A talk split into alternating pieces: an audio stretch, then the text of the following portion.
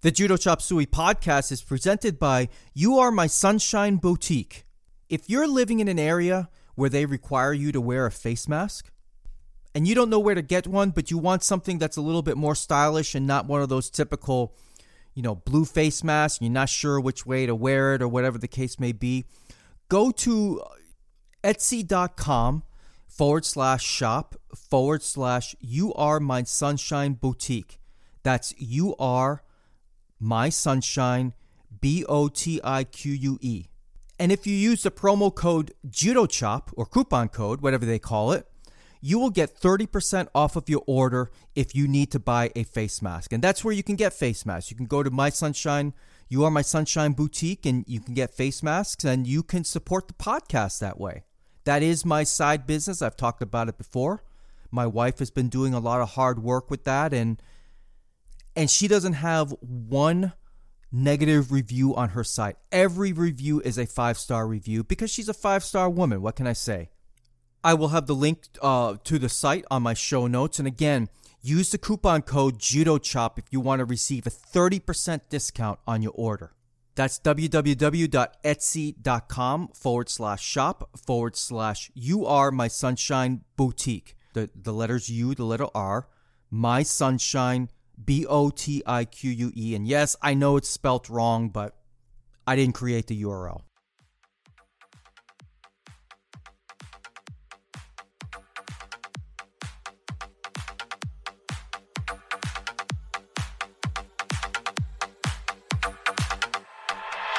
Greetings and salutations, everybody out there in podcast land.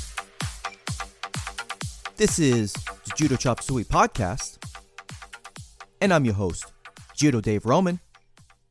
It's great to be back behind the microphone once again, just a couple of weeks after the release of my last episode, which is ideally where I'd like to be every two week release cycle. But as as I've mentioned before, my previous episode, I've been super busy. Things have slowed down just a little bit for me, so I've been able to find some time in the mornings and and late in the evening to do some recording. Plus, having material you know, well in advance is, is very helpful for me because on this episode of the Judo Chop Suey podcast, I'm going to have part two of my interview with Tabron Lee. And if you haven't listened to part one, I would suggest that you do that because on that episode, um, I'm talking to Tabron Lee, who is a police officer for the Los Angeles Police Department, a judo black belt, a, Brazil- a Brazilian Jiu Jitsu black belt and we will be discussing, you, you know, Team USA being able to get uh, better athletes representing the sport of judo and, and how we meet, how we may be able to go about that. So if you haven't listened to part one, I would suggest you do that so that it, you know, it doesn't seem like you're just jumping in in the middle of a conversation. But I think the way that I split up the interview, I don't think you'll be too lost. I think you'll be able to to jump right in and and kind of get an idea of what we're talking about. Uh, considering where I ended at the end, the interview in the previous episode, so hopefully I would suggest you listen to part one. But if you don't, uh, that's okay because I don't think you'll be too lost. I am also a little bit later on in this episode going to talk about uh, judo and Brazilian Jiu Jitsu and really all of martial arts post pandemic, what that might look like. And um, I obviously have opinions on that. And if I'm being quite honest, I'm not sure a lot of you are going to like what I have to say. But I don't think I'm the only one that has these concerns. I'm just putting them out there publicly. But in the meantime, I've been still practicing judo. I've been practicing with my son, just Newaza. And it's been really great for me to be able to get back to practicing some of the basics. So, for example, like uh, probably about a week ago or so, I was practicing uh, just uh, juji uh, katame from from guard from the bottom, and that's a technique I have been able to do that. You know, for for at least you know 14 years. I mean, I I learned it so long ago, but I'm a big proponent of practicing and reinforcing the basics, and I decided to pick up. Uh, you know, uh, Katame from guard simply because you know, when I look, when I think about it, I've probably practiced that technique only may, maybe a hundred times in, over the past 14 years. It's not, it's not a go-to technique for me. usually when I'm on the bottom, I don't really look for submissions from the bottom. I I, I try and, and get a sweep. I prefer getting a sweep. And you know the thing is a lot of this kind of comes down to my obvious my obvious background in judo. Uh, you know everything in judo is about top position. It doesn't mean that there's no such thing as submissions for off your back, but that's not a game that I typically play. Uh, that's that's not a um, it's it's not something that comes naturally to me. I I, I I've had to work on it. You know, I I've always had. I mean, don't get me wrong. I've always had submissions off my back and such, but my typical approach is to get the sweep first and then get top position. I just I like it better. I've I've had some bad experiences with people stacking me. And yeah, I know how to deal with people stacking me, don't get me wrong, but I just don't like being in that position where I'm smashed by anybody from from any position even if it's not an advantageous position for them. So somebody you know, somebody in my guard, you know, they, they get up and start stacking me on my neck. I, I don't like that. I don't think anybody does, but I really don't like that. And, and you know, I always take precautions uh, when it comes to doing these sports. So really for me the best precaution for me is is to is n- not to be defensive but I'm I'm always looking for the sweep. I'm uh, that's just typically what I do. So armbar from guard is not something that I Eh, typically practice a lot other than when we practice, you know, in a classroom setting. So when we're doing some rolling or or Newaza Randori or anything, I, I, I don't go for it much. But this time around with my son, I decided to really work it. And I picked up some some really good details from a of a, a John Danaher video. And I, I gotta tell you, that guy's a really good instructor. I'm sure some of you Brazilian Jiu Jitsu guys out there are, are thinking to yourself, yeah, no kidding.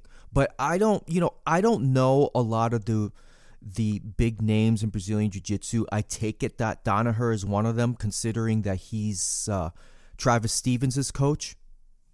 But man, he's really excellent. And and the reason why I, I think he's excellent is because he can spend it, and, and maybe he's just a, a, a jibber jabberer, you know, somebody that talks a lot, but he can spend 15, 20 minutes just teaching a, uh, uh, the basics of armbar from guard. And that those kind of videos I, I really uh, prefer because when I watch judo videos online or even some Brazilian Jiu Jitsu videos online, a lot of times I find myself looking for the things in these videos that aren't spoken. Which, by the way, is why I think uh, the video series put out by Neil Adams, gosh, almost two years ago now, uh, Toshi, The Ultimate Store, uh, Study, I think that's an excellent series on a single throw because a, a lot of videos out there, they may spend anywhere between three and seven minutes explaining a throw, but a lot of times it's just the basics of the throw, the the generic principles of the throw, and maybe not going into really great detail. Uh, but but I was watching this this armbar from guard for, uh, from John Danaher, and it was like a 15 to 16 minute video, and, and I love that stuff. I, I could I could watch that stuff all day because it's just the, the little nuances that make techniques work that oftentimes aren't covered in a video or in an actual class. And that's not a criticism of my instructors. It's just in a classroom setting, you know, if you've got an hour or an hour and a half, they can't spend 20 minutes covering a single technique because that's just not really the way the classes are are, are formatted. Now, you, you know, when I was coming up through the judo ranks and, and with my main coach for many years, we would spend um, a month on a single technique, getting all the variations down, getting all the, the basics down. So it's probably, you know, my preference for longer videos on explanation of, of the finest of, of details is is preferable to me probably because of my experiences uh, my experiences with my coach. And you know a lot of times when it comes to any technique people tend to look for the the the, the major movements and, and and maybe not pay attention as much to the minor movements but the minor movements to me uh, when i'm trying to learn something are just as critical so yeah it's been it's been great working with my son he's he's back home now with his mother so I won't have a training partner for the next uh, week or two at least, which is unfortunate. and I'm not gonna drag my wife up here because I I lay out some mats. Uh, I got puzzle mats at home, so I lay them out just in my little small space up here, my little man cave, just a tiny space. Kind of, I I think um, when I put two mats together, it's 80 inches long, 40 inches wide. That's that's just enough for me to do some basic drilling. Um, actually, no, it's it's 80 by 80. So that's six and a half feet by six and a half feet. And for you people in other countries, that's approximately, let's see if I can get the math here right. Ah, uh, screw it. I had to use a calculator. It's um, 203 centimeters by 203 centimeters, if that's uh, helpful. All right, well, that's enough of that.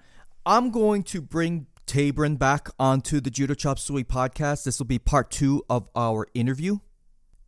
And just to give you a little context, this conversation, where we're going to uh, break into here, we're going to springboard from the topic of perhaps getting uh, athletes from other sports to cross train with judo. So that's that's kind of the context of where part two is going to start. So uh, here's part two. Why is it that that we can't seem to go there? Is it is it a ma- do you think it's a matter of pride? Is it is it just not knowing or not really having the right people in place to make those decisions? And I'm not being any critical of anybody at USA Judo. I'm not. I'm just just I'm just spitballing here, you know. I say it's a little bit of both. You know, I mean, I, I I'll, I'll lean on the side of maybe no one's just thought of it. You know, maybe this conversation we're having, people might start to look at it, might spark those brain juices to get the flowing. Like, man, wait, yeah, we do have, you know, look at a middle linebacker that maybe he got an injury where the NFL won't pick him up. But you teach this guy a Sotogari, a Kochigari, a Uchimata, and next thing you know, he's flopping Teddy Riner around because he's trained way harder than him, you know, because he's already an athlete. Yeah, you know? and and you know, one of the things that, and I I completely agree with you. I I don't think in in general in the United States we are getting our best athletes in in Team USA. I I, I don't think we are, and I, I'll I'll give you just a little anecdote real quick. We got a guy at my at my jujitsu club, which is which is one. It's a, it's there's a judo and jujitsu club. It's really Ybor City Jiu-Jitsu, but we do have a judo club there, and we we have this fellow who actually used to play in the NFL. I know I've brought up uh, I've talked about him briefly on the podcast before. He ended up, um, I think, last year or, or winning the the um, world championships for blue belt in I can't remember if it was just gi or just no gi or if he did it in both. I think he did it in both. But but the guy is is a is a freakish athlete. He's he's like 31, 32 years old, so he he started from from a jiu-jitsu standpoint, he started later than maybe a lot of uh, you know 18 to 22 year olds, but the guy was a world-class athlete. Anybody that plays at the highest levels of any sport is world class. And I I contend it's crazy as this may sound to some of the traditionalists out there. If he showed up at the USA uh, Judo Senior Nationals in, in the uh, in the plus 100 kilo division, he probably would have won it as as a yellow belt because because he just as an athlete you, you we don't you don't ha- until you've been there and really seen it for yourself like you know you know we don't have these athletes competing in judo as, as you know in in most clubs. Like maybe maybe team usa most most of them or maybe all of them are high, the highest level of athletes maybe i don't know but but by and large we're not getting great athletes in judo as a whole i don't i don't think we are and, and it's got to be a means to to to get these guys somehow because not all of them make it to the nfl or the nba or or even the D League, for example. And I see your point because you know, food for thought. All right, if you're gonna make it to Olympics, being United States judo, you're probably gonna go train with Jimmy Pedro, right? Right. And if you look at another sport, Florida has good programs for other sports. California, Wyoming has great sports programs. If I'm not mistaken, I want to say um, Rulon. Oh my God, I'm Rulon Gardner. Butcher his name. Rulon Gardner. Wasn't he from Wyoming? I think so. Wyoming or Montana, I believe. One, well, yeah, one, one of those two, right? Yeah. Exactly. Okay. This guy beat the meanest Russian of all time, right? Yeah, Just Karelin, right? Total, yeah, total upset, right? And I just said he's from Wyoming or Montana.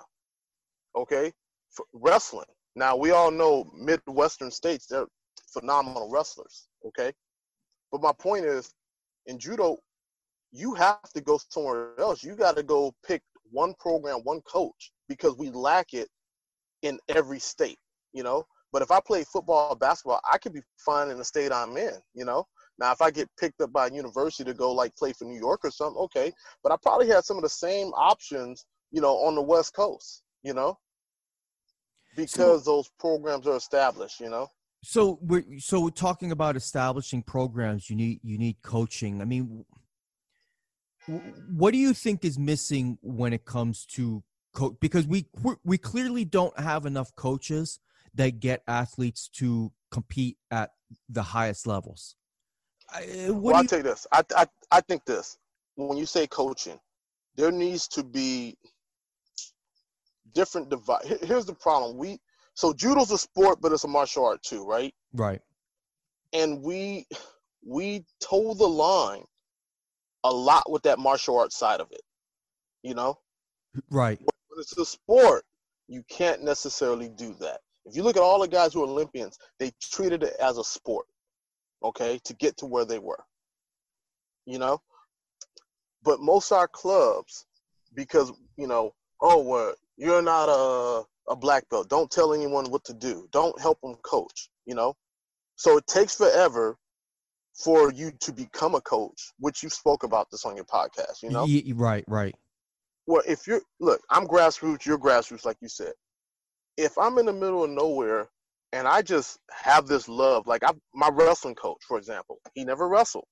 I always tell people this story. He was a football coach, played semi-pro football, but he learned the sport and he went to coaching clinics. They had him. Von Hitchcock camps. That's where he learned. He went to every coaching clinic, became a certified coach, even though he never did that sport. But he was a athletic coach. Coach football. Right. He can coach any sport. Okay. I'm sure there's tons of guys out in this country like that. You know, where if they, but we don't have that available for them. And being that we need to grow it, I think we got to look outside the box like that. Because the problem is, oh, well, you're not from judo and all that. Well, you know what? As long as you say that, it's going to keep that box smaller and smaller. You know? Yeah. Because, go ahead. You know, I'm I'm I'm with you there because I mean, I, I say this all the time that that it um it takes it takes most people far longer to earn a black belt or at least earn the rank to be able to which I think I can't remember if in, in USA judo it's ikkyu you can you can start coaching. Yeah um, yeah. or at least maybe be a, a, a regional coach at best at ikkyu yeah. I mean that that takes most most people it takes at least 5 years to get to ikkyu and it's like you you can earn. And that's what I'm saying. Degree. You know, you can earn a bachelor's degree in less time. Exactly. So let's say this. Here's here's a possible solution. Okay, you're only going to coach kids six to twelve. Right. You need to be an ex world champion or something like that. You know, I mean, you just got a little club. You're trying to grow it. You know, you notice these kids. They're goofing off in school. They have no attention. They have no respect. They can't do this. They can't do that. And you need something you know, and lo and behold, you got a church that has some mats in it. Oh wow, you heard about this thing called judo. Right. How can I get these kids in it? Because there is not a true judoka for miles, for 50 miles. How do me, a motivated Joe American citizen, start a judo program? Is that even possible? And if it's not possible, you see the problem? It's not possible right now. As a matter, I, I think there's there might be one like literally one or two judo clubs in the entire state of of Idaho, uh, I, I, think, or or like Montana. There might be one judo club in Montana, but if somebody wanted to to to grow a program there, you would need to have some black belt. Right, the way it is right now, you'd need to have at least a black belt or somebody move out to Montana to start a program instead of somebody that you know maybe may have maybe done judo as a kid you know 20 years ago maybe only got a green belt or whatever maybe he gets interested in in in in starting a program out in Montana or Idaho but he can't because he doesn't have enough rank and he doesn't have this and he doesn't have that and he's got to do this and he's got to fly to California or to Miami. Eh, you know, it, there's so many obstacles for somebody to become a coach uh, within judo, and I, I I think that hurts the sport. Now now jujitsu is a little bit different because they've got the numbers, you know, so they can well, they can do they can still maintain, you know, a, a, a, way of, of progress and, and coaching and stuff that uh well there's still places for jujitsu guys where there's blue belts coaching because they don't have enough you know people with rank because there's still remote places for jujitsu but culturally it's different it's more accepted you know and it they don't even accepted. have to get a coaching certificate for this you know they just like hey you're a blue belt yeah, okay. You know what an armbar is? You know what a triangle? Yeah, yeah, okay. Yeah. I need a training partner. So we end up training. Next thing you know, you got 12 people you're teaching, and that wasn't even what you had in mind, you know?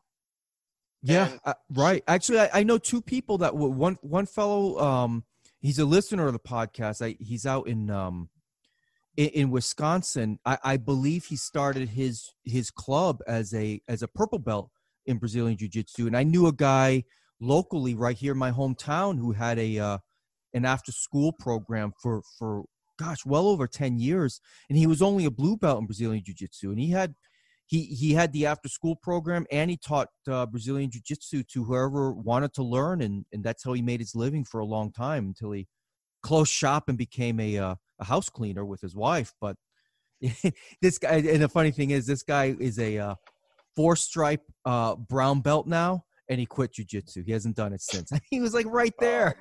Oh, but but yeah, you're you are right about that. Is that there's there's less um there's there's less uh really res- uh, requirements to be able to teach jujitsu. This guy just had he had an after school program and he was very successful.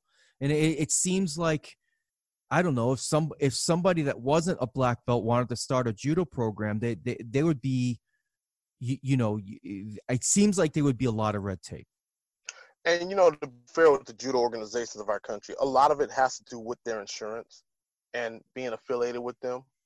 You know, where you don't have that in jujitsu. You know, so I'm not going to say that's a good or bad thing because you know, hey, you want to be covered. You know, oh, oh and I want to say a right. lot of it has to do with that from the knowledge of me asking questions to the various organizations. Like, hey, how can you do this? Because like you asked me, uh, before I got the coaches I got, I was looking at like getting some brown belts or whoever wanted to coach, you know, right.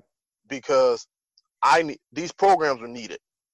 You know, PAL needs coaches, and so my mission is just like, hey, okay, I don't need, like I said, I don't need Olympians. I just need people who got patience, who can coach, who um, think outside the box, and they're just going to you know run an athletic program for these kids and give them some good life values. So give how do you something to strive for you know? How do you think uh, usa wrestling does it? I mean what's what's ultimate what is the fundamental difference between apart from the sports themselves between usa wrestling and say usa judo? What what's i mean don't wouldn't they have the same insurance issues?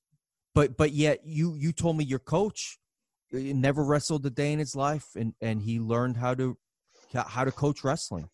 So USA wrestling and then um, high school wrestling is a little different. Okay. You know, in a sense, because um, USA wrestling is an NGB just like USA judo, right? Right. So the NGBs fall under different guidelines. Uh, schools fall under different guidelines. But you know, give you an example because um, for high school they want like I got offered at one of our local high schools to coach wrestling in the area where I don't have time to do it, but their program keeps falling off because they can't keep a coach, you know? And for this high school, they're like, you got wrestling experience. Hey, as long as you pass a background check and some other things, you can coach because they know that, okay, I just need you to coach, you know? Coaching means motivating others, bringing out the best in others. That is all it is. I think programs that try and make it something more they're stepping on their own toes. Now, now something more in in what way? Just kind of curious. Um, well, like we were just talking about, when you add the belts and all that, um, martial madness, let's say. Yeah, yeah. Something, you know, because I mean, look, if a high school said, "Hey, Judo Dave, I want you to start a judo program. Let's just say you were a yellow belt. Right. But you love judo how you you feel the same way about judo regardless of your rank, right? Right. And they gave you the opportunity. What are you gonna do? Are you gonna take it? Or are you gonna say, No, I can't, I you know, I'm not the right person. And it's just a high school. Sure. They got kids ready to go. They're gonna purchase the mats and they just need a coach who can be there on time, coach the days needed, and make sure he coaches at the tournaments. Right. Does that require someone with a high belt or a dedicated human being that's gonna um care about their program and follow through their program? Yeah, right. Just you just you need the right person that cares about the program, of course. You know, it's and that's what I do with like you know any activity we do with like PAL. That's what we look for. For example, we have a big soccer program. We got our own league actually, right? And our coaches are a lot of the parents of the kids in the program. Okay, because we can't. We got to get who we can get. As long as they can pass our background and all that type of stuff, we're good. We uh set them up with training with USA Soccer, and we get them going because grassroots to me is introducing these kids. The the sport is just a tool, you know. sure. It's just a tool to show them that they can be whatever they want to be in life. You know, we're teaching them life skills, great citizenship through this tool, which happens to be a sport. Right. Right. You know, and I think if you have that mission and you always look at that first, this is just a mere tool. Now, if this kid goes off to be college and be something great, hey, you can have the satisfaction that you know what, you influence his life at Yeah. that point in time. You know, Absolutely. and I- I- hopefully you influence more than just that one. And I think that's the problem we have in a lot of sports where they get so this is supposed to be my one. Look, if I teach 5,000 kids before I die, well, number wise, you know, I might have two or three that do something great in whatever sport it is, you know? So why not focus on trying to get as many kids involved in this rather than focus on this one who I think is the one who can make it, you know? Absolutely. Yeah, I, I, I completely, I, I hear you there. Now, along those lines, and, and I, I want to kind of circle back to, you know, we were talking earlier about some of the differences with judo and Brazilian jiu-jitsu. Where do you feel adults fall into that spectrum there?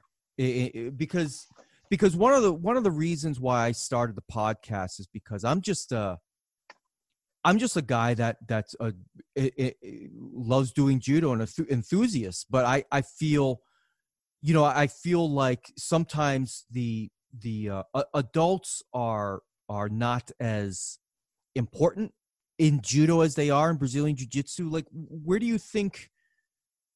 I where, where do you for for from your point of view where do you think adults fit in to kind of that spectrum of of coaching and and really just because I, I when I think about grassroots, it's not, for me, it's not just about kids; it's kids and adults, and getting adults in as well. Because I think, I think judo is tremendous. Where I think we're losing the demographic of of the eighteen to twenty, uh, uh, eighteen to forty years old.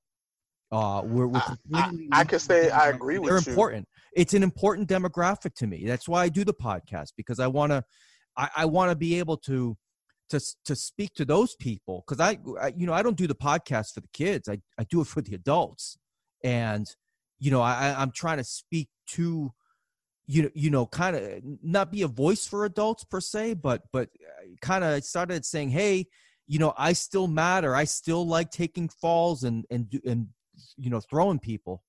So we're, we're for for yourself where do you think adults fit into to all of that what's interesting points you have there, right? Because if you look at BJJ and you look at most of the tournaments, most of the tournaments are geared towards adults. absolutely And I think there's more adults competing, which makes sense because those are the ones paying for the classes because we both know BJJ is a lot more expensive than most judo clubs, you know? right And they do a good job because I think they recognize, well, if I have a kid, his parent is paying. I want to have the parent and the kid, you know? And the focus, they just, you know, they did something right. And I think what judo would have to do is just I've said this to you on our phone conversation. I think IJF judo is the wrong judo for America. Not saying there's anything wrong with IJF judo, but Right. from grassroots for adults, guys should be able to go in there and just have fun, you know?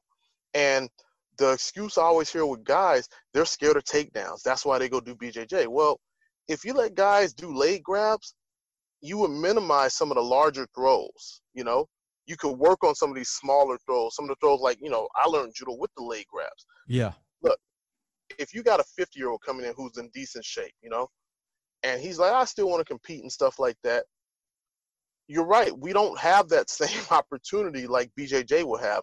I don't know if you've ever been to the um, World Masters tournament in Las Vegas. I have not. I I, I I, the might. first one. Yeah, yeah. I competed there. it was their second World Masters in 2011, okay? And that tournament has only grown. They have like 5,000 competitors. When I say masters, this is guys over 30 years old. Yeah, yeah, right, right. And this is you're talking Brazilian jiu-jitsu, correct? Yes. Okay, yeah. Yes. Right?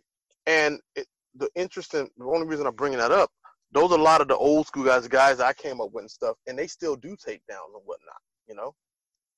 And judo could have the same, but I think, like you said, it's so focused on only the kids, although I'm not trying to uh, shoot myself in the foot because I work with kids. That's my thing. No, no, no. Of course, of course. But for adults, yeah, they need to have something, you know, because ideally, if a parent's bringing a child, why not get that mom or dad on the mat? You know, I think judo's great for mothers, sisters. You know, it is great. It's one of the best self-defense, in my opinion, because you walk around standing up, Absolutely. So- yeah. knowing about balance and off balance and reaction. Judo has the best reaction, in my opinion. Okay, when you learn ashiwaza, which is what makes judo judo, in my opinion, man, talk about self-defense and awareness. You have to know timing. You have to be aware of what's going on to get your ashiwaza down, and that's something that judo has over any martial art, in my opinion, which makes it very. And then let's here's the truth. If it wasn't any judo, there'd never be any BJJ. That is the truth. I know a lot of guys don't like it, but it's the truth. And a lot of guys, they pay homage to it, you know?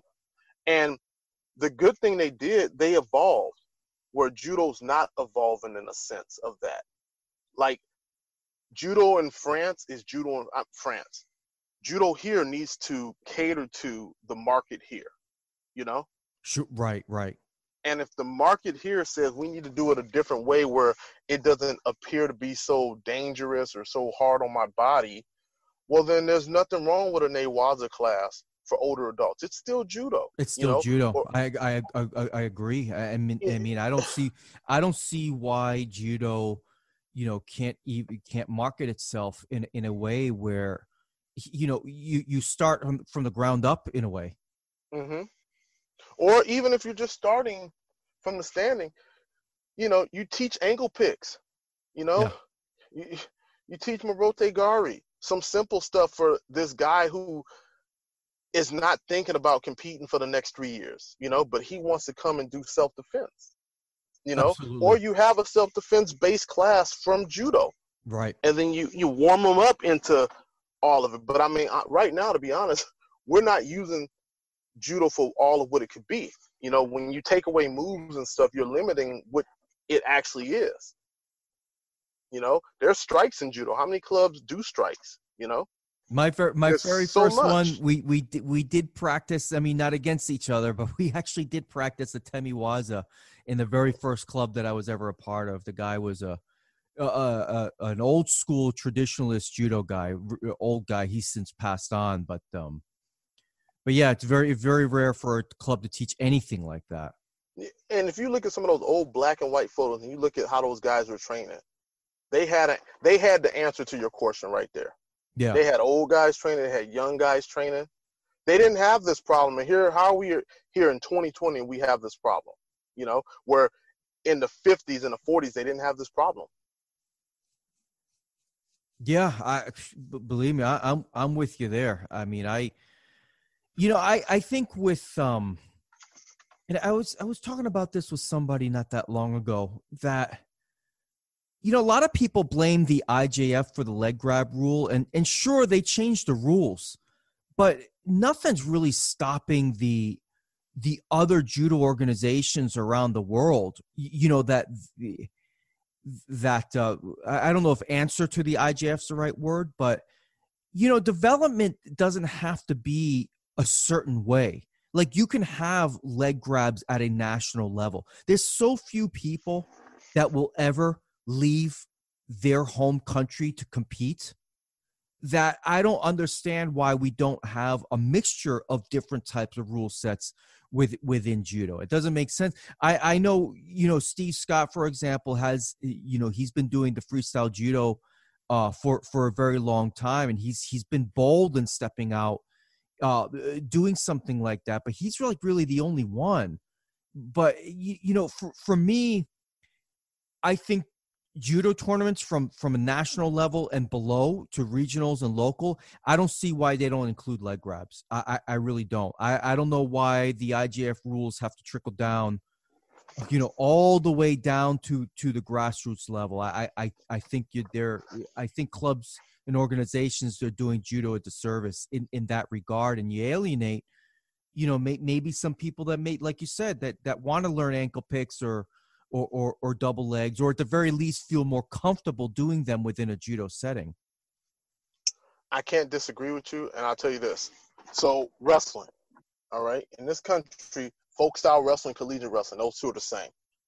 Wrestlers that wrestle from elementary to college, they do collegiate wrestling. Then when it's time for the Olympics, they pick you're going to do freestyle Greco. No one comes up as their primary wrestling being freestyle Greco. You do that in the off season of wrestling. Okay. Right. So, same thing with judo. Okay. If you, why not have an American judo where you can do judo, judo, leg, everything? Just the judo I grew up with, the one that you grew up with, right? Absolutely. Because right. majority of the people, last I checked, I, I did the nationals last last year, right? And I almost grabbed a guy's leg. And in that tournament, I realized, who cares if I grab the leg? I'm not going to the Olympics. Yeah, you know? right. That's that's that's done majority of the people, like you're saying, who are competing at the local, regional, whatever you call them, okay, they're not going to the Olympics. The guys who are going to the Olympics, they're not even competing in this country. They're overseas getting points because our tournaments here don't matter. I'll say it again, they don't matter. Right. It's time for American judoka to realize that. If you're competing, you know, uh, Colton Brown, he's not competing. He's not going to our nationals. None of our top players were at the nationals last year. Why? Right because they don't need to be there. There's not enough points for where they're trying to go. Our Nationals ain't gonna do a thing for a guy trying to make it to 2021 now. Okay. Yeah, it doesn't matter. Yeah, I, doesn't I matter. Doesn't matter. Doesn't matter. So, so why why follow the, excuse, the Exactly. Okay. We here's the thing. We got to do something that's gonna work for us, and that's like I said. Why I cross train my kids because you know what? You never know how that's gonna benefit them, but don't limit them. Yeah. You know? Yeah. Don't I, limit I, them. I now, completely agree. I mean, it's like, yeah, I, I think I brought up this example before where it's like, you know, in the NBA, you know, they've got a 24 second shot clock, right? Have you ever seen a YMCA uh, uh, adult pickup league with a 24 second shot clock? Exactly. You know, it's crazy. It's ridiculous. It's ridiculous. Yeah. It's ridiculous. I agree. And I think, you know, people got to get over themselves. And it's a lot of, you know, well, this is just how we did it. I'm like, well, hold on it's funny when people say that, right?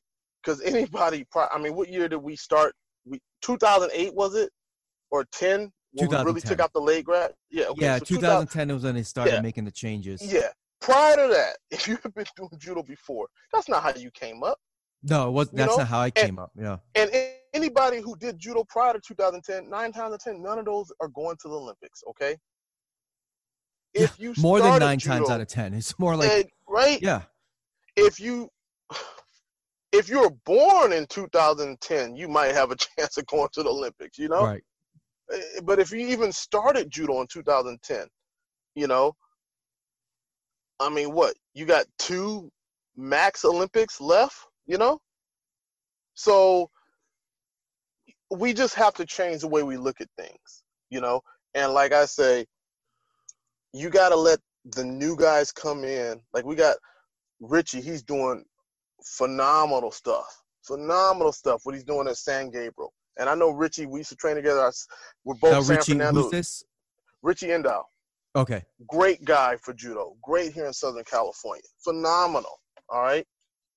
Those guys are, you know, there will be an Olympian come out of his camp. I tell you that.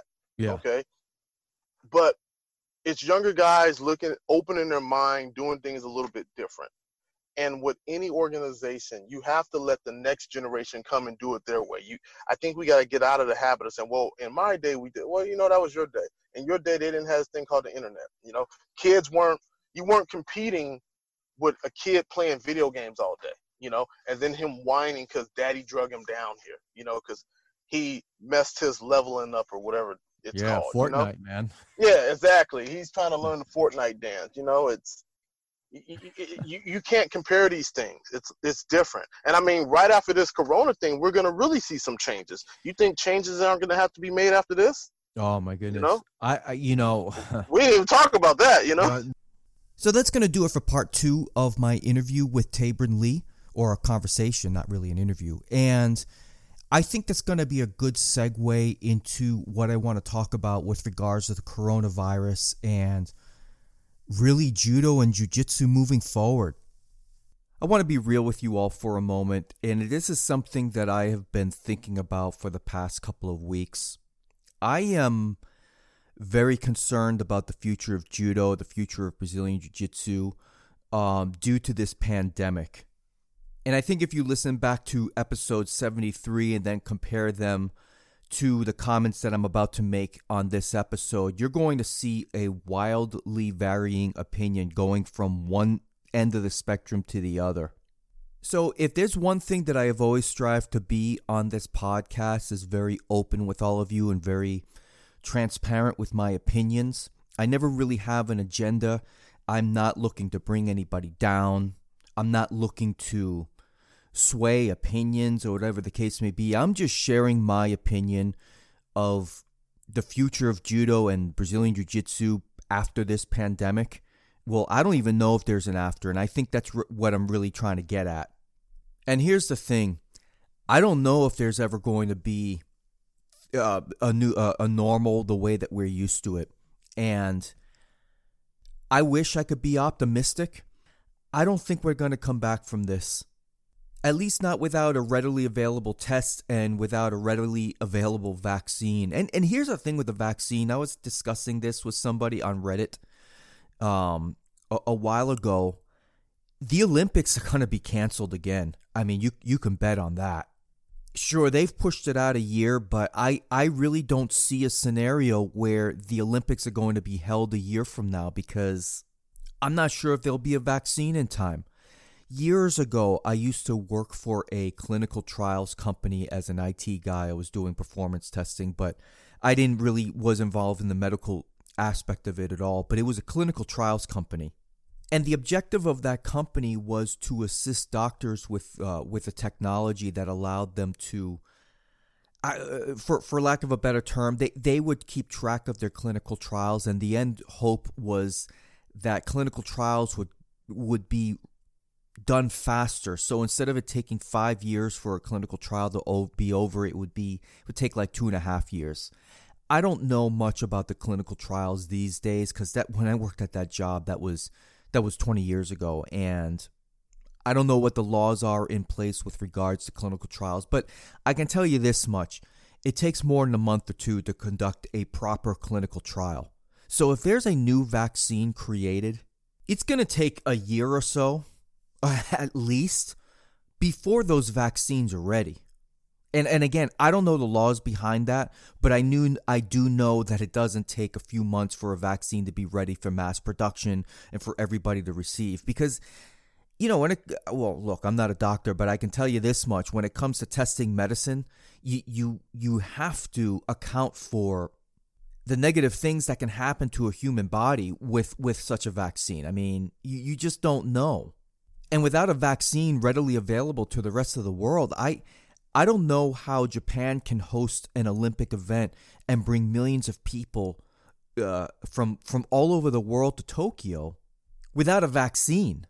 And the thing is, is that how things stand right now, there just isn't enough information about this this pandemic um, and about the coronavirus. There's there's not enough information for really for governments to make the determination when to quote unquote open up.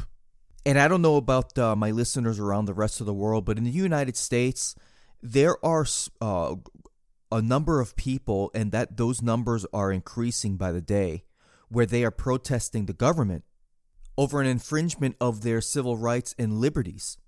And let me be clear, it is not my intent to become political on this episode. That's not my deal.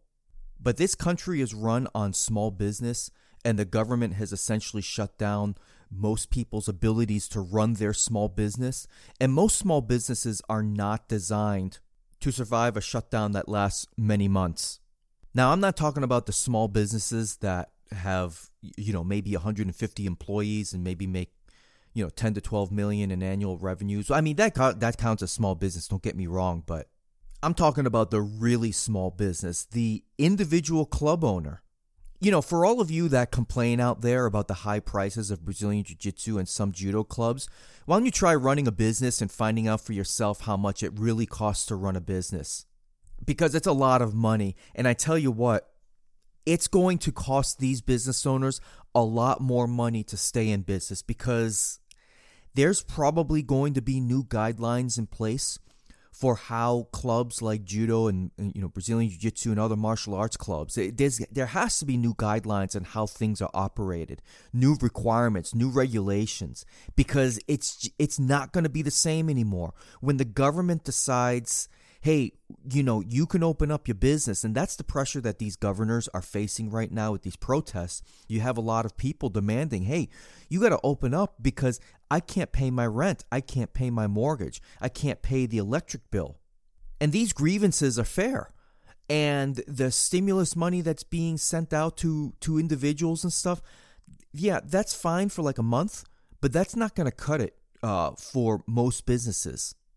You know, and here's the issue that I'm facing. I said, uh, uh, you know, back in you know early February, I think for episode 73, when I first talked about the coronavirus, 73 or 74, I can't remember. But I said I wouldn't even think about canceling my club membership, you know, unless things um, extended three months or more out. Well, right now we're in month three, and I'm not canceling my membership yet because I'm trying to, de- to determine for myself whether or not it is in my best interest to continue going to a Brazilian Jiu Jitsu or Judo club. And for me, I'm not young. You know, I don't have this YOLO mentality where, you know, I'm not going to worry about a thing. And, you know, as some of you guys know, I had a brother that passed away four or five years ago. I really can't allow myself to get sick and have my parents go through that again. And to be clear, what I mean by getting sick, I mean being put in a, on a ventilator because um, that's what happened to my brother. It's not a pleasant thing for a parent to go through. And in my situation, it's not just my parents; it's my wife and and, and my children. I mean, I can't I can't put them through that. You know, and as a parent, you know, if I had a child in judo or, or Brazilian jiu-jitsu, I would think long and hard about bringing my own children uh, into a judo or jiu-jitsu club without new standards and new safety procedures and new, really, everything in place. You know, a parent may decide, you know, judo is just too close of a contact sport uh, for my child to be a part in, but maybe I can put him into skiing or tennis or gymnastics or or something where the contact with your opponent isn't so close. From mom and dad's point of view, there it would be like, well, y- you know, they can still get all the benefits from sport, stay fit, stay active, participate in something, have accomplishment, and still be safe while doing it. And by the way, now that I think about it, this isn't really limited to martial arts at all. The same could be said to uh, public schools uh, you know my kids go to a public school with over over 3000 students there's a lot of cities in the united states uh, that have even more students than that and that's that's just a single high school so i and i don't know what other countries are like when it comes to education or I should say public education. But you know, in, in, in big cities, you have that many students in, in a single school, so really every every concern that I have, uh, or or what parents, what I would venture to guess parents would have for their children in martial arts, the same could be said for schools. And I have a son starting his senior or will be starting his senior year in high school in in August, and I'm not hundred percent sure how comfortable I am uh, with him going to that school. So when I think about how things were and how things are now and what my concerns may be, you know, until there's a vaccine or a readily available test, I, I might be done with going to clubs. Doesn't mean I'm done with practicing judo. It doesn't mean that I'd be done, um, you know, watching judo or covering the podcast, but I've got real concerns. You know, and I've I've asked a couple of sensei uh, of of uh, that owned clubs, and I've asked them what they would do um, moving forward in this new normal that we're going to be facing. And some of them have said, you know, they may have a requirement like you must shower at the club before and after every class. Well, guess what? A lot of judo clubs out there, a lot of Brazilian jiu-jitsu clubs out there do not have locker rooms and showers, not not to accommodate the amount of students that they have. So, it's my understanding in other countries judo clubs are typically run out of I don't know, for lack of a better term, government owned buildings. And what I mean by government owned, I'm talking about think of a like a you know, for those in the United States, like a rec center. Or or or kind of like a YMCA except it's owned by the local government. Well, those facilities um, tend to have a lot of showers to accommodate the amount of people that use those facilities, and and a, uh, and a judo club might be one of them. Those types of clubs may be able to survive this. So uh, a judo club ran out of the YMCA, they could survive this. But for me, I have never personally trained at a judo club that was not in a YMCA that had those kind of facilities. And I I just don't know uh, again, I don't know what things are going to be like. Now, I'm going to be getting an antibody test to see if I ever had the coronavirus. Now, personally, I think I might have. So maybe I have the antibody tests and and maybe I was, you know, when I was sick back in December, that's really what it was and maybe I've gotten immunity to it now and and maybe I can donate my blood to, to, to save people's lives or whatever the case may be or the plasma, whatever. I I don't know the medical terms, but I might be feel differently about all of this if it shows that I've had this virus, but if I've not been exposed to it, and I'm you know seeing the reports of people how they have um, been impacted by this, and I know I know a lot of times you know when it comes to science when it comes to the medical field or and, and politics in general people will sway you know use different stats and measurements and numbers and this and that to push an agenda you know whether it's an agenda to open up early because most people had it and there's nothing to worry about or an agenda where people you know, there's some people out there that want to see the American economy uh, economy go down in ruins. And they may not say that out loud, but I know there's people out there that want to see that so that uh, moving forward, there are new policies in place that promote a different looking safety net for the most vulnerable people out there. Kind of like the New Deal. I, I like, you know, after the Great Depression in, in 1929, years later, you know, we had uh, what's called the New Deal. Well, I, I think there's going to be a new New Deal moving forward after this whole thing, or at least that's what people want to see. Again, my point is not to to debate the politics, but again, there's going to be a new normal, and we don't know what that looks like yet. And until we do, I don't know how really anybody could feel comfortable going back to their uh, judo and jiu-jitsu clubs where they're exposed to people that they may not know I, you know, let's say I make that decision to go back and train with the people that I that, that I love training with. Well, you know, before this whole thing, you know, if a new guy showed up at a judo class, I'd be the first person to, you know, shake their hands, you know, welcome them in, you know, here, let me let me teach you this basic throw here. Come here, get close, this and that. I'm not going to be doing that anymore. I mean, if you're a new guy and, and I don't know you, I don't know if you've been sick. I don't know if you are sick. I don't know what kind of hygiene habits you have. I, I mean, I've I've seen some people at my own club where their hygiene habits are frightening, if I'm being honest. Now I'm aware of a few club owners that are looking to open their doors as soon as uh, as May 4th, which probably by the time most of you listen to this episode will already be past May 4th.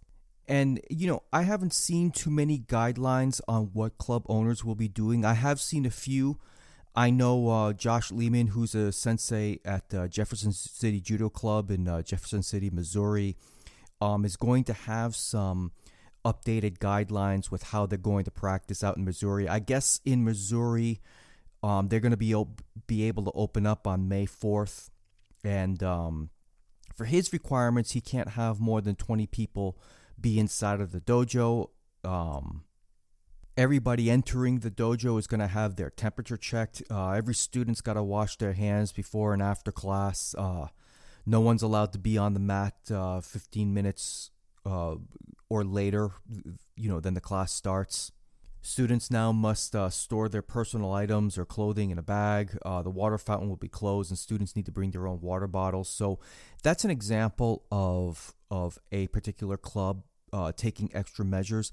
I spoke with uh, Samson Sampson, who runs the Sobel Judo Club out in London, and, and he's taking similar measures. Uh, he's got the facilities where his students can take a shower at the facility, so he'll be requiring showers before and after class. I mean, I would venture to guess all clubs at this point are going to disinfect them, their mats uh, several times a day, as opposed to maybe you know, maybe at the end of the day or at the beginning of the day or something along those lines. I would think between every class they're going to do that. You know, and on top of all of these guidelines, I, I read an interesting article by Chris Round, and Chris was a guest of mine a couple of years ago on the podcast, and I was recently a guest of his on a live stream uh, breaking down matches. Um, well, he, he was doing most of the breaking down. I was asking the questions, but he wrote an interesting article on on medium.com and I'll, I'll sum it up and this is really applies to uh, the the uh, folks in the United States, but I, I believed in principle this applies everywhere in the free world. So uh, he suggests calling your local uh, uh, representatives in politics and and expressing your concerns about how y- you know these changes are impacting your club and he was very specific on on not emailing or, or reaching out on Twitter by but by literally calling them. And I think that's a good idea. I know a, a lot of younger folks out there aren't really used to picking up the phone and having a conversation, but I do think that's important.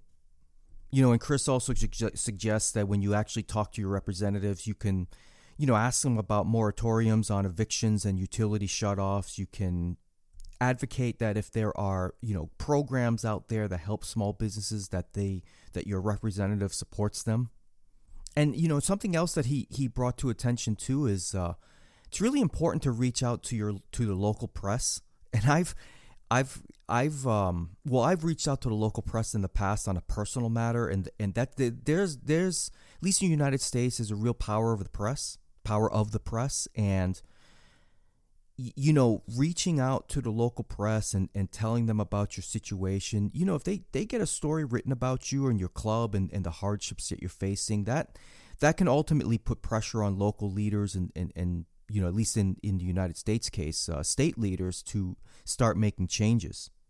And, you know, one of the other things that he suggests in his article too is, is, um, you know, working with your landlord or your bank and continuing to engage with your students, which I think is a big deal. I know I'm not one for doing Zoom workouts, but a lot of people are. And if they are paying members, I, I think it's important to offer some kind of service or at least be engaging with your students. You know, I've seen some suggestions out there that, for example, if your students have been faithfully paying their dues, but you know they've been out of the club for two months, but they're still faithfully paying and will continue to pay, you know, maybe you offer private lessons when this whole thing is over. Or, or some kind of credit at the end of the month or, or end of the year or, or something like that. So in the show notes, I'll, I'll link the uh, I'll link Chris's article in my show notes so you guys can take a look at that. I think it's I think this is a good start and it's a it's a it's going to be a living document. So it appears that Chris is going to be editing this um, as time goes on. All right, so full disclosure here, I am breaking into um what was already a previously recorded podcast. This thing was ready to ship out, ready to be uploaded to my my my host and I got some pretty good pretty interesting news with regards to my club, my home club Ybor City Jiu-Jitsu, and I'm sharing this specifically with all of you because I think this is really interesting in the way that my club is going about reopening. And in and in my opinion, I think that when it comes to the small individual private clubs that um, may not have the most ideal facilities compared to you, you know like let's say a rec center like i was talking about earlier a ymca with multiple showers and that kind of thing. I think this is going so what i want to talk about is is a message that i just received that i think is important for all club owners out there that may have a similar club as to mine uh, to kind of keep in mind when it comes to reopening. So I won't bore you with the actual club message to its members, but I did want to share the um, the club's uh, post quarantine procedures and how they're going to roll this out. And I, I think this is really interesting because they're going to break this up into into six phases. And I guess the source of this, maybe some of you jiu-jitsu guys have already heard this um, from the Grapplearts podcast with Dr. Chris Moriarty. And um, for those that don't know, that's the podcast of uh, done by Stephan Kesting, who's just a, a, wonderful human being, a, a great jujitsu guy. Um, so I, I guess this was from his page, but the club is going to roll out these procedures as well. Um, phase one, uh, preparing to open, and some of the things that they're going to do for phase one is develop solo drill, uh, develop a solo drill schedule and an eight by eight drill area for a super small class. Now, how they're going to arrange that class, I, I, I don't know as of yet. Like, who, who gets on, who gets off, I, I don't know how that's going to be. Phase two, it's going to be instructor led solo drills. And that's going to be a daily class with uh, screening and temperature checks. And as I mentioned earlier, uh, Jefferson City Judo Club is doing something similar. I think a lot of clubs that are looking to open up as soon as possible will be doing temperature checks on everybody that walks through that door, and I think that's a good thing. For phase three, it's going to be partner drills and sparring, and that's going to be uh, on a limited attendance. I, and again, I don't know how they're going to break that out. Um, phase four, they're going to have a 50% class capacity. And now this is where it gets really interesting to me because what they're going to do, you can't get weak or we as a club cannot get to phase four until there are no new uh, COVID cases in Tampa for two weeks. Now, in order for the club to get to, to phase five, there can't be any new COVID uh, cases for four weeks and um, at that point, it, it, says here vulnerable people may uh, return. And then there's a phase six, uh, including healthcare workers. Now, this is, now I, I know it came from Stephan's uh, podcast, but this is by far the most comprehensive rollout approach that I have seen uh, going in phases. And I, I just think that's a fantastic idea because I, I don't you know, if the club just opened up its doors and said, "Hey, we're ready to go back to training. Come on back. Welcome, you know, welcome back." Everything I just said in the past 20 minutes or so um, would would have is is would have been a concern of mine. But now seeing this this information put out by the club, um, this is an excellent rollout plan, and really everything that I've said about my concerns over the uh, over the past 20 minutes my concerns are alleviated quite a bit because I know there's a, a plan in place. And I think, you know, again, what a wonderful, uh, this is a great rollout plan. And I think it should apply to, to judo as well. I, I think, you know, if this plan was uh, brought up or, or, created by Dr. Chris Moriarty, well, well kudos to him because I, I think this is a great plan. And if you put this in front of your local leaders and you know, emailing your rep or, or calling your representatives saying that this is going to be your plan and, and things like that, we may see um, the individual club owners and and people that run gyms get back to you know get back to opening their doors faster.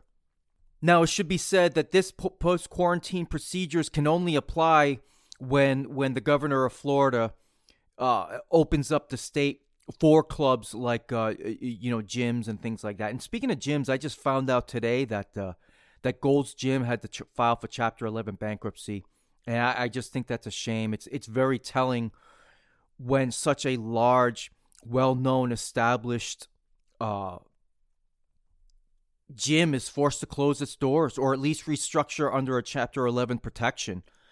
And you know, I'm kind of, you, you know, I've heard from people of jujitsu cl- uh, clubs having to, uh, being forced to close left and right, and you know, I'm I'm hesitantly waiting, and I'm not rooting for it, obviously, but I'm hesitating, waiting to hear the news of some major, Uh, you, you, know, jujitsu or judo club having to close its doors because of this thing. I mean, that'd just be terrible. I mean, yeah, I, I'm not saying it's going to happen, but you know, something like American Top Team going bankrupt, I that would just be awful. So, regardless of that, you know, I, I think this is a fantastic plan, and I highly recommend, you know, maybe you reach out to Stephan Kesting on his, on his Twitter or his Instagram, or, or maybe you can reach out directly to Dr. Chris Moriarty if you want to get more information on this. But this is this is a great start, and I, I'd like to thank Ybor City Jiu Jitsu Club for being in contact with its members and putting out a, a comprehensive plan like this. All right, I think I'm going to wrap things up here for this episode. I, uh, who knows, when I come back in two weeks or so, I, I may have a radically different opinion uh, with regards to, to the coronavirus and and whether or not I'll go back to training. Right now, I'm, you, you know, I'm still sheltering in place. I know my local county is going to be opening up things uh, come uh, May 4th, which by the time you guys hear this again, you, you know, it'll already be past that. But um, I'm still going to be practicing, uh, you know, safety measures for, for my own sake, and um, I'll still be working remotely, which I love doing. And we'll see how it goes. I, I you know, maybe I'll feel differently in two weeks. I think, yeah, I, I think there's going to be another surge, and um, and I'm I'm just hoping that when that surge happens, and I do believe it's going to be a when that by then we'll have far more information about this this virus, and that uh, you know our nations across the world will be better prepared to handle it. So anyway, I'm gonna cut things off here. I'll have my after party in just a second. So with that, I hope you all have a great day. I hope you all have a great rest of the week. Stay healthy, stay safe out there, and until next time. I'm out. Style. Op, op, op, op. Open Gangnam Style. Gangnam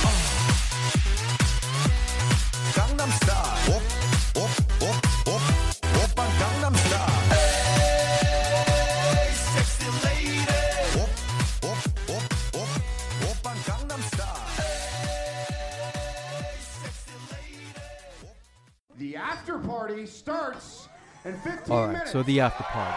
I um, I haven't I haven't been watching too much shows lately. Uh, I I started getting into a show called The Wire, which is pretty good.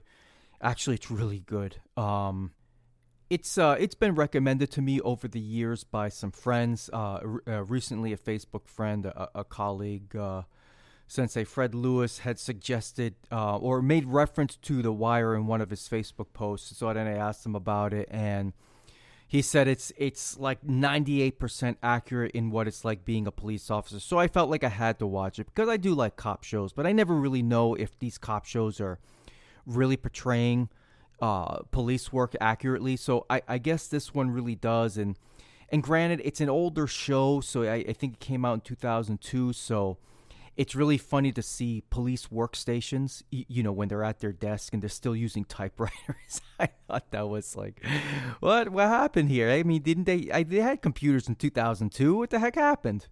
Um, you know, especially a city like Baltimore, you would think that they'd be on the cutting edge, not like, uh, you know, Mayberry RFD or something. So, but yeah, The Wire, fantastic show. I'm really, I'm really enjoying it. Um, what else? Oh, on the video game front, I decided to reinstall Grand Theft Auto 5 just for fun. I've already beaten the main story, and each character that I, each of the main characters on there has uh, over $500 million. So it's fun getting back into Los Santos, which is really Los Angeles, and um, just driving around, running into people, running into cars you know shooting out tires and, and doing all creating all sorts of mayhem. It's really it's really a fun game. And some of the i'm really starting to appreciate some of the nuances of that game like um uh, like uh, like uh, playing as franklin uh, he he walks into a gun shop and the gun owner just says uh-oh looks like somebody's getting ready for a drive-by it's like just the just the littlest things, the littlest details. I just thought was hilarious, and um, so I've been playing that. I'm still playing Red Dead Redemption 2. I've gotten into playing this strategy game called uh, Crusader Kings 2. It was free to download, so I try. I, I decided to download it on my laptop, and um, what a frustrating game! It's it, I'm enjoying it, but I'm being frustrated all at the same time because it's got the most confusing interface and the premise of it is that you you start off as a kingdom, uh, um, as, as a legitimate kingdom, as a, as a playing a legitimate king, or or a duke or whoever the case may be. So, for example, I can play, you know, King Philippe as, uh, of France in the mid I don't know whenever he existed.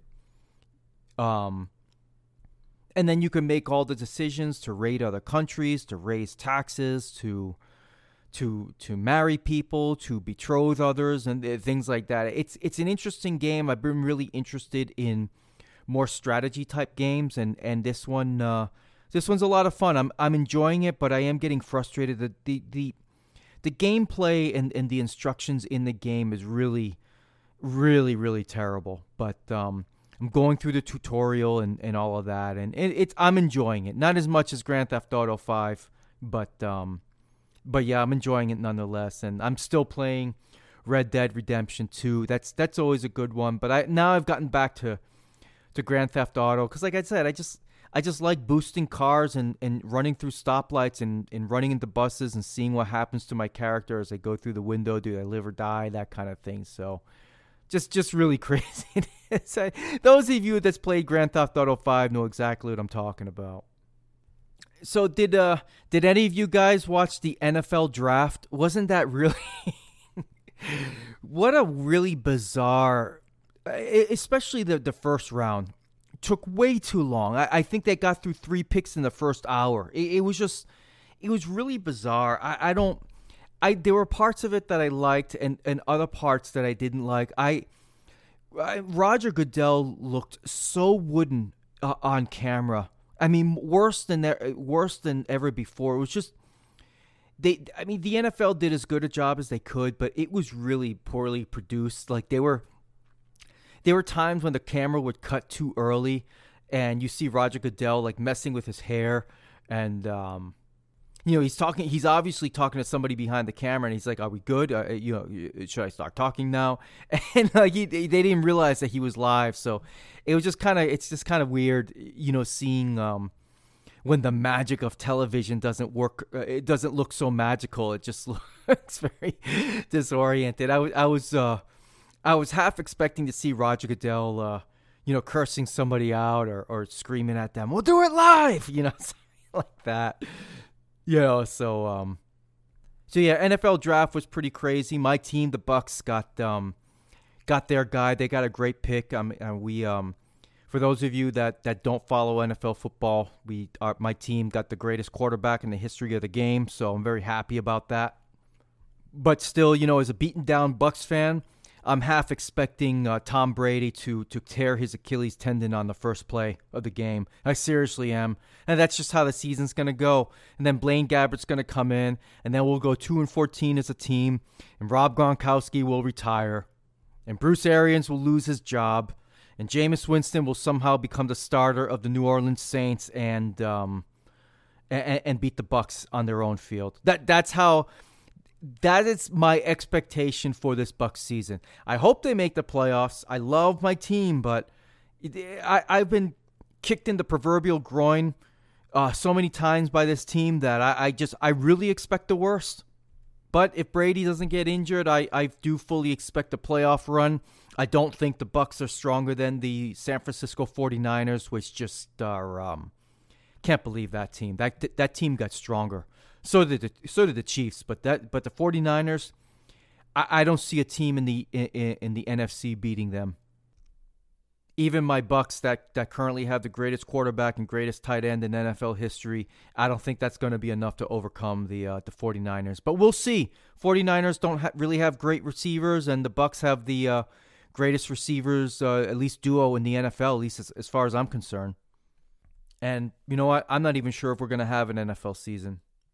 I hope we do, but uh, I'm probably not going to be able to go to a game this year, which is really unfortunate, but you know, again, you know, coronavirus, y'all.